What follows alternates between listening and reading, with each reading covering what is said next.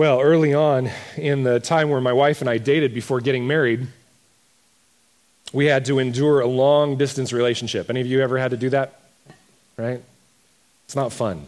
She was back at school in Indiana, and I was taking some time off, uh, semester off from school, working for my father back here in Oregon. We talked on the phone often, and uh, instant messaging had just become a thing, right? So we were super stoked. You know, I am back in the day. All the young people in the room were like, What's IM? It was just short of uh, cassette tapes, but still good.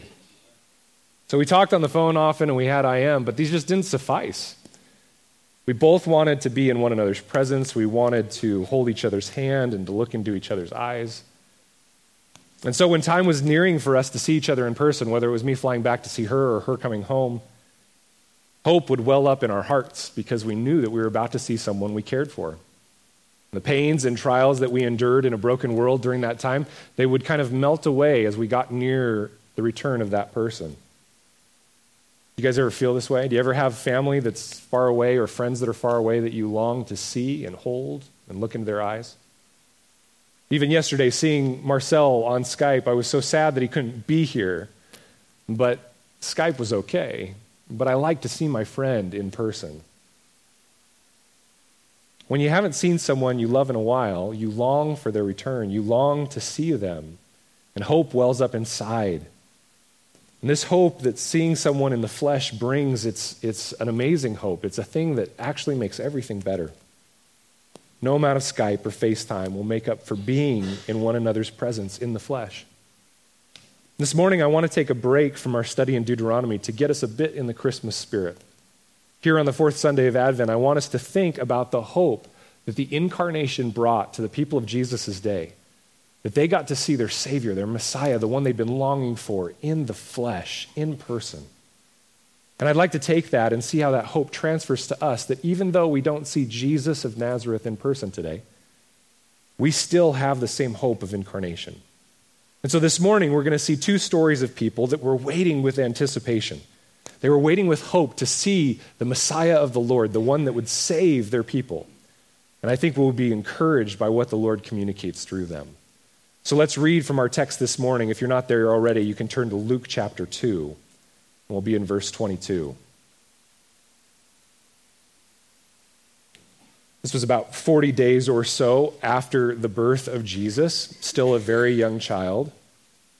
It says, And when the time came for their purification, according to the law of Moses, they brought him up to Jerusalem to present him to the Lord. As it is written in the law of the Lord, every male who opens, first opens the womb shall be called holy to the Lord and to offer a sacrifice according to what is said in the law of the Lord a pair of turtle doves or two young pigeons. Now there was a man in Jerusalem whose name was Simeon, and this man was righteous and devout, waiting for the consolation of Israel, and the Holy Spirit was upon him. And it had been revealed to him by the Holy Spirit that he would not see death before he had seen the Lord's Christ. And he came in the Spirit into the temple, and when the parents brought in the child Jesus to do for him according to the custom of the law, he took him up in his arms and he blessed God and he said, Lord, now you are letting your servant depart in peace according to your word. For my eyes have seen your salvation that you have prepared in the presence of all peoples, a light for revelation to the Gentiles and for glory to your people Israel. And Jesus' father and his mother marveled at what was said about him.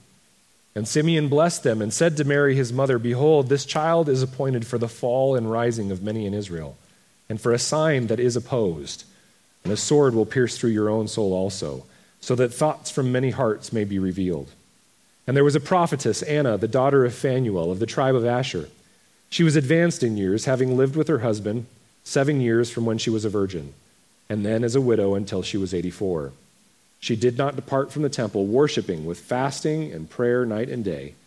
And coming up at that very hour, she began to give thanks to God and to speak of him to all who were waiting for the redemption of Jerusalem. Well, we could converse at length about all the various aspects of hope that come through the incarnation of Christ in the flesh, but today I want to look at three specific aspects that come through this text. The first one is consolation, and then salvation, and then redemption. And so, first we see, and you can write this down if you're taking notes, the incarnation brought consolation. Simeon had been waiting for the consolation of Israel. There in verse 25, he was waiting for the consolation of Israel, and the Holy Spirit was upon him. Consolation is a word we don't often use that often. Did I say that right? Yeah. We don't often say that often. Console. How many times do you go up, let me console you? Right? If someone's crying, may I console you? We don't use that anymore. Well, the word we use more often is comfort. May I comfort you? The comfort of Israel. You see, folks, from the, sin, from the moment sin entered the world, mankind as a whole has been waiting for comforting. Do me a favor, raise your hand if you feel like you need to be comforted, even right now. Yeah. Pretty much everybody wants to be comforted. Most of the men in the room, they don't admit it, but even the men want to be comforted. All of us want consolation, consolation from God. When we step outside of our home or we step outside of this building, we know that the world is going to fight back at us. And even in our own homes or in this church, we have sin in the core of our being that we know we fight against. We want to be comforted even from our own brokenness and our broken hearts. The sin of our first mother and father, Adam and Eve, cast us out from the abode of God and sent us into a world ruled by our own darkened hearts and divine rebellion against God. And, church, whether we want to admit it or not, even at the age of 110, every single one of us is still a child that wants to be comforted by our Father God. We were created to be in the abode of God.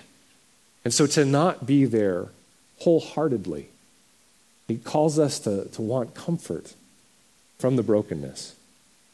And, church, our God is so loving and so kind and so filled with care for His creation that He gave us a promise immediately after the sin of our first mother and father that He would not allow the divine uprising of sin and death to overcome His plan. He would be one with His creation. And His promise is contained in His declaration of the fallout of Satan's rebellion and his coaxing of Eve into that same disobedience. You've read this before but here it is again. The Lord God said to the serpent, Because you have done this, cursed are you above all livestock and above all beasts of the field. On your belly you shall go, and dust you shall eat all the days of your life. I will put enmity between you and the woman, and between your offspring and her offspring. He shall bruise your head, and you shall bruise his heel. Right there, where it says enmity between the woman and between your offspring and her offspring, the word there is tzerah in the Hebrew. It means seed. I don't know if you guys took biology or not, but women don't usually have the seed. And so, that right there immediately is the first statement of the gospel that a woman, a virgin, would conceive a child and that offspring would crush the head of the serpent. From the get go, God wanted to care for us. God made it clear that one day a woman would come along and her offspring would be the victor over the rebellion by Satan and the other fallen angels. And, church, this person, this Savior, and this victor, became a hope held by God's people Israel because they knew that he, the Messiah, would come from them. He knew, they knew that he would save them from their sin. You see, as a response to their disobedience to the Lord, God had pulled his hand of protection from them. The Israelites wanted this Messiah and they knew they needed him, but just like you and me, their hearts were so dark that they couldn't follow him and they couldn't obey him, and they started to wander into that same rebellion. And so God lovingly pulled his hand of protection from them to show them that they needed him. And he allowed them to enter into exile at the hands of their enemies. And so this sin that was personal in Adam and Eve now became national in Israel. And in 587 BC, Babylon came in and took the last of Israel, conquered her people, and drug them into exile. And so from that point on, for 600 plus years, those who had faith in Yahweh and his mercy waited patiently for him to not only provide salvation from sin, but to provide a conquering Messiah that would save them from their oppressors, a Messiah who would lead them in victory over their enemies, and even more importantly, in victory over their own dark hearts and defiance of God. And they waited with this immense anticipation probably far more than any of us have ever understood, because God had promised his comfort to Israel. Our reading from Isaiah 40 earlier speaks of that comfort that was promised. Here's another one from Isaiah 66. It says, As one whom his mother comforts, so I will comfort you. You shall be comforted in Jerusalem. And so when Simeon was holding this small baby boy in his arms, it wasn't just a baby visit at the hospital like I do. This was salvation. Can you imagine that moment? Holding this baby and realizing that this child, not yet 40 days old, he was going to be the ultimate comfort given by Yahweh. He was the Lord's Christ, the one that would become the anointed king of Israel and really the whole world, and that he would save even Simeon from his sins. And God didn't stop there. After that same child lived a life of obedience for 30 plus years, obedience to the Father, he died a brutal death on the cross as the ultimate sacrifice for you and me, so that we might have our sins atoned for and enter back into relationship with the Father. Jesus resurrected, proving his sacrifice was victorious over sin and death. And he rose to heaven to be anointed king and high priest over his people, the church, king over you and me. And at that time, he sent his Holy Spirit into the church that we might be comforted now and forever. Look at what Jesus himself says about the Holy Spirit. He says, These things I have spoken to you while I am still with you. But the Helper, the Holy Spirit, whom the Father will send in my name, he will teach you all things and bring to your remembrance all that I have said to you. Now, what's interesting about this is that that word helper, the word parakletos, it means helper, comforter, counselor. He's all those things, but comforter is in there. And that comforter, look at what he is going to do. Jesus said to him, said to them, Peace I leave with you, my peace I give to you. Not as the world gives, do I give to you. Let not your hearts be troubled, neither let them be afraid. You heard me say to you, I am going away, and I will come to you. If you loved me, you would have rejected or rejoiced, because I am going to the Father, for the Father is greater than I. The Holy Spirit was sent to comfort us. He does that through two ways. The first is one I think we often forget about. I've shared the story with you of going and visiting someone who was uh, basically stuck in their home. They had agoraphobia. And I said to them, What do you need right now? And they said, I just wish Jesus would hold me, would hug me. And I looked at them and said, Well, can I give you a hug? And they said, Well, absolutely. And I gave them a hug. And then I said, You know, the Holy Spirit dwells inside of us. And as a Christian, I'm part of the body of Christ. And so I want you to know that the Lord just hugged you. We often forget that the body of Christ, the physical, tangible body of Christ that sits around you, has the Holy Spirit dwelling within each of us and unites us as a church. And so, church, when you struggle and suffer, the Holy Spirit is here to comfort you, not just innately internally, but also in one another. We are called by the Holy Spirit to intervene into one another's pain, to comfort each other. And so that same incarnation that came in comfort, that brought comfort in Jesus, that same comfort can come through one another in the flesh, incarnate. Secondly, the Holy Spirit reminds us of the words that Christ has spoken. The Holy Spirit reminds us that He is with us and interceding for us to the Father. He reminds us that Jesus has promised to return. He will come to us in his second advent to rule and reign on this earth and usher in true peace. The Holy Spirit comforts us and cares for us. And so this morning, if you feel the pain of the world around you, if you are going through something painful, I want the knowledge of the incarnation to bring you peace. Not as the world gives, but let the fact of his first coming and the promise of his second return give you a peace that surpasses understanding. And let this compel you to share it with those around you so that you might be com- comforted by those who desire to be the hands and feet of Jesus to you. And so the incarnation brings consolation or comfort.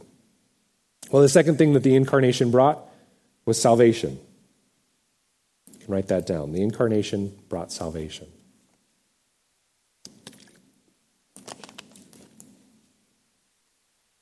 in this small song of praise that Simeon gives. He gives thanks to God for allowing him to see God's plan of salvation, that it was actually rolling out right in front of him. How odd would it be, church, if I were doing a baby dedication and a man and woman came up on stage and took the baby and said, This is the Savior? Can you imagine? Poor Mary and Joseph are standing there like, Oh, this is great. You know, hey, we got grandpa and grandma and everybody's here, you know, at church basically. Let's, let's do this thing, right? And then this prophet comes up and says, Hey, do you know this is the Messiah? Well, they did because Joseph had had a dream and Mary had been told by an angel. So if they hadn't gotten it by then, they're a little bit slow. But still, kind of odd, right? Well, Simeon was a man that was known for being righteous and devout. And he came up to them and grabbed this baby and said, Wow, this, this baby is going to bring salvation. And that salvation was something that Simeon knew he needed because he was righteous and devout. You know the difference between a righteous person and an unrighteous person? A righteous person knows that they're unrighteous and that they need Jesus. That's the only difference. The reality is, is that Simeon knew he needed deliverance from sin and its consequences. He knew that this salvation was needed by all mankind. In the book of Isaiah, chapter 25, verse 9, Isaiah says this It will be said on that day, Behold, this is our God. We have waited for him, that he might save us. This is the Lord. We have waited for him. Let us be glad and rejoice in his salvation. Want you to just pause for a second and think about that verse. Brothers and sisters, do you wait on Christ? Do you wait with anticipation? Do you wait not only for his movement in your life now, but also for his second coming? Or is life too busy? I think that Christmas should be a time where we sit in waiting anticipation, focused on the fact that Jesus came in his first advent and he's coming in a second. The word in Hebrew for salvation is Yeshua. And Jesus' name in Hebrew is Yehoshua, meaning Yahweh brings salvation, or Yahweh saves. Simeon knew that in this small baby that he held in his arms, that he was seeing the way by which Yahweh would save his people. This baby boy would grow to become a man that would call all people to trust in him and to give their allegiance to him as king. You know, we sing all these Christmas carols about Jesus as our King. Is that true for you? He was going to be a light for the Gentiles, a light that would remove the darkness of our blindness. Those outside of Israel were and are following false gods that cannot save them. I was there, and so were you. And so the ministry of the teaching of Jesus would bring sight to the blind, sight that would allow them and us to understand that we are lost without Christ, that we are away from the God that created us, that we are sinful and that we have rebelled against him, and that we need to accept his free gift of salvation and repent from our sins. Simeon also says that Jesus was going to be glory for Israel. This same Jesus was going to recover the glory of his people. He would raise them out of the muck and mire of their own disobedience to give them their proper place among mankind as God's chosen people. Simeon ended his prophetic statement with the fact that a result of this salvation was that many hearts and minds would be revealed. Take a look there at verse 35, the second part. He says that this salvation in Christ would, would be so that the thoughts from many hearts may be revealed. The salvation given by Jesus Christ becomes a light that shines so brightly on the state of our hearts that it begs the question Will you admit your defiance towards God? It begs the question will you submit to the reign of this man who claimed to be God incarnate? Jesus was either a complete nut or he was actually God in the flesh. He asks for nothing short of our allegiance and our repentance from all that we have placed in his way. Jesus proved that he was God incarnate in his resurrection. And all of this begs the question, in short, what do you do with the truth of Jesus Christ? Isn't it interesting, church, how the entire world knows of Jesus to the point where they celebrate his birth, and yet they don't know him at all? What do you do with the truth of Jesus Christ?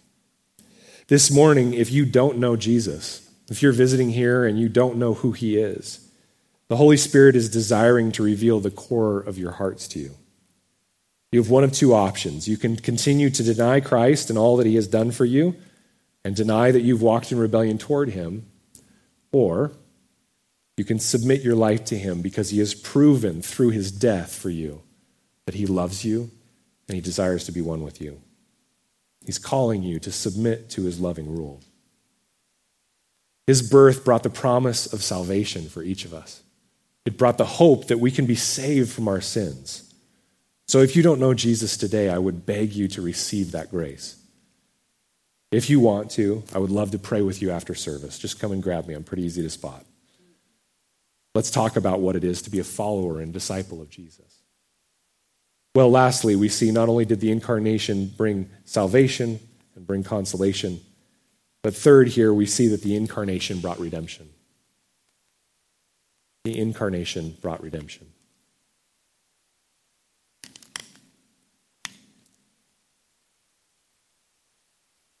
A second character comes to Mary and Joseph, not just Simeon, but now we have Anna.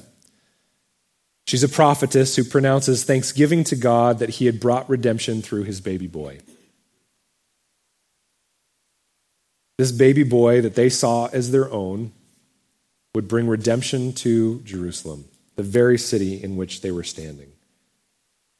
Jerusalem had been taken captive by the hands of Babylon, but deeper still, the inhabitants of Jerusalem had been taken captive by their own rebellious hearts. And even though God had freed them from slavery in Egypt, they had enslaved themselves to their own way of thinking and their own life. And as a result, the people of Jerusalem begged God for redemption. Redemption speaks of purchasing back something that has been sold into debt or enslavement. To free someone that is enslaved, you would purchase them back with something costly and then give them their freedom. A truly faithful follower of God knows their need for redemption. And Israel, Jerusalem, knew their need for redemption. You see this all throughout the Psalms and all throughout the prophets. This is Psalm 44 26. The psalmist cries out, Rise up, come to our help, redeem us for the sake of your steadfast love. In Psalm 69 18, it says, Draw near to my soul, redeem me, ransom me because of my enemies. The promise of God is that he will redeem you and me, that he'll redeem his true people, Israel. We have to ask ourselves the question do you think you even need redemption? Do you know that you need to be freed from your own sin? The psalmist did. The psalmist knew that we each needed redemption from our sin, and Jerusalem needed redemption as well. Psalm 130, verse 8, promises that he will redeem Israel from all his iniquities. And Isaiah 127 says, Zion shall be redeemed by justice, and those in her who repent by righteousness. The triune God that we serve saw mankind in our state of slavery to sin and death and decided to intervene. The Father gave the costly sacrifice of his Son so that we might be purchased off the slave block of sin. Look at what Galatians 3:13 says. Christ redeemed us from the curse of the law by becoming a curse for us. For it is written, Cursed is everyone who is hanged on a tree. Jesus was hanged on that cross, on that tree, for you and for me, so that we might be redeemed from our sin, so that we might know his righteousness and accept it, so that God would see us as righteous. But rather than enslaving us as a tyrant would, this God, he doesn't ask anything of us other than our allegiance. He doesn't enslave us further into something that is destructive. He, in a sense, calls us to be bondservants to something that is beautiful and fruitful. He lovingly and graciously gave us back our freedom and said, Choose whether you want to be one with me. Do you want to spend eternity with me or away from me? For those of us who choose to be his disciples, we have been redeemed and been made new. We have been given eternal life that begins now, not when we die or when the Lord comes back. And all of it, the consolation, the salvation, the redemption, it began with that small baby born of a virgin, promised from the first moment of sin. What an amazing honor it must have been for Simeon and Anna. Can you imagine?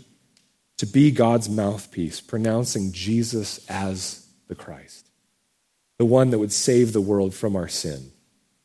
When God stepped into flesh in the form of his son, Jesus of Nazareth, he gave the world, he gave you and me a hope that cannot be swayed no matter what is happening in our lives. Church, if you are struggling with something today, whether it's internal or relational, whether it's dealing with something that nobody else can understand, remember that your God loved you enough to send his son incarnate in the flesh to be with you and walk with you. He gave his Holy Spirit to be alongside you and inside you as you struggle with these things. And he surrounded you with the incarnate church to comfort you and love you. Today, I want you to know that your Savior desires to bring you comfort.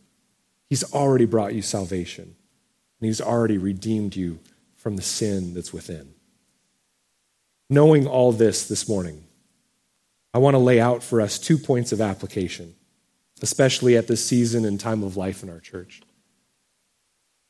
And just to give you some foreshadowing, don't get used to the speed at which I've taught today. I will go my normal length after the first of the year. I thought I'd give you a little bit more social time today. So we'll finish with these points of application. First, as we celebrate the hope brought to us by Jesus' first advent and the hope that we know will come at Jesus' second advent, I want to encourage you to take this Christmas celebration to truly rest in Him. There's your first point of application rest. I want you to rest in the hope of the incarnation. Brothers and sisters, we will not rest on our laurels in this church. Hopefully, you know our leadership, you know me enough to know that we will not rest on our laurels. We won't rest now that we have a permanent church home. We'll just transfer our energy into new and different things. And we will begin to implement new ways of teaching and equipping and sending in this church so that people can be sent from this gathering space to draw others to Jesus. But for now, maybe uh, for the next month or so, and especially during this Christmas season, I want to encourage all of you, especially those of you who've been here for seven years, setting up and tearing down. I want to encourage you to rest in the knowledge of God's incarnation. Rest in the fact that He has already done the work, that He has saved us. And I want you to take a, a true breath to refresh your weary souls in the truth that God has given us peace and rest in His Son. I want you to rest. Enjoy this breath, it is well deserved. Secondly, I want to paint a picture of the future. I want to remind all of us of a vision we laid out long ago. And that vision is this I want us to be an incarnate church that brings the hope of Jesus to Salem and Keizer. What an amazing time for us to figure out that we are the body of Christ and that we, in this place, in this neighborhood, have been stationed here to be a lighthouse, bringing the light of the gospel to the world around us. Simeon and Anna received hope and a renewed voice of proclaiming God's good news because they were able to look into the eyes of their Savior. They were able to hold his hand and they were able to hear his voice. Church, so many people in this city are so far from God. They do not know his loving gaze, they do not know the comfort of his loving arms, and they do not know his voice calling them to repent from that which will destroy them so that they might turn to the one that will absolutely fulfill them. Dear brothers and sisters, the people of this city need God in the flesh. They need to see his love, feel his comfort, and hear his truth. And God did not leave them as orphans, just as he did not leave you and me. So he's called us as ambassadors, taking his heart and his word to those he desires to save. Just as the Father sent the Son in human form, Jesus has sent us empowered and regenerated by the Holy Spirit to be his incarnate body in this city. Look at what he says in John 20, 21. Jesus said to them, Again, peace be with you. As the Father has sent me, even so I am sending you. In John 1:14, we are told that the word God himself became flesh and dwelt among us, and we have seen his glory glory as of the only Son from the Father, full of grace and truth. God stepped into physical flesh, physical body, so that he could dwell among those he was sent to save. Mission Fellowship, I want you to hear the words of the, of the Apostle Paul when he says this Now you are the body of Christ, individually members of it. Brothers and sisters, you have been sent to dwell among those God desires to save. Let the knowledge of God's incarnation not only give you rest this Christmas season, but also let it compel you and motivate you in the coming years to be a force of His love in this community. Let us not make this gathering space a bubble in which we forsake the calling to go and make disciples. Let us instead make this a city on a hill, a light shining for all to see beckoning the lost of Salem and Keizer and the surrounding cities and towns to know their loving God. A God that loved them and loved you and I so much that he sent his only son on that first Christmas day to become Savior of the world. As you are sent from this place every Sunday and throughout the week in the coming years, remember that our mission has not changed. It has always been and will always be to go, therefore, Make disciples of all nations, baptizing them in the name of the Father and of the Son and of the Holy Spirit, teaching them to observe all that Jesus has commanded us. Mission Fellowship, as we make this our home, let's move forward from this place and show ourselves incarnate in the lives of the community around us, just as our Savior did on that first Christmas day. And in doing so, I know that we will bring the hope, salvation, redemption, and comfort to the city we love so much.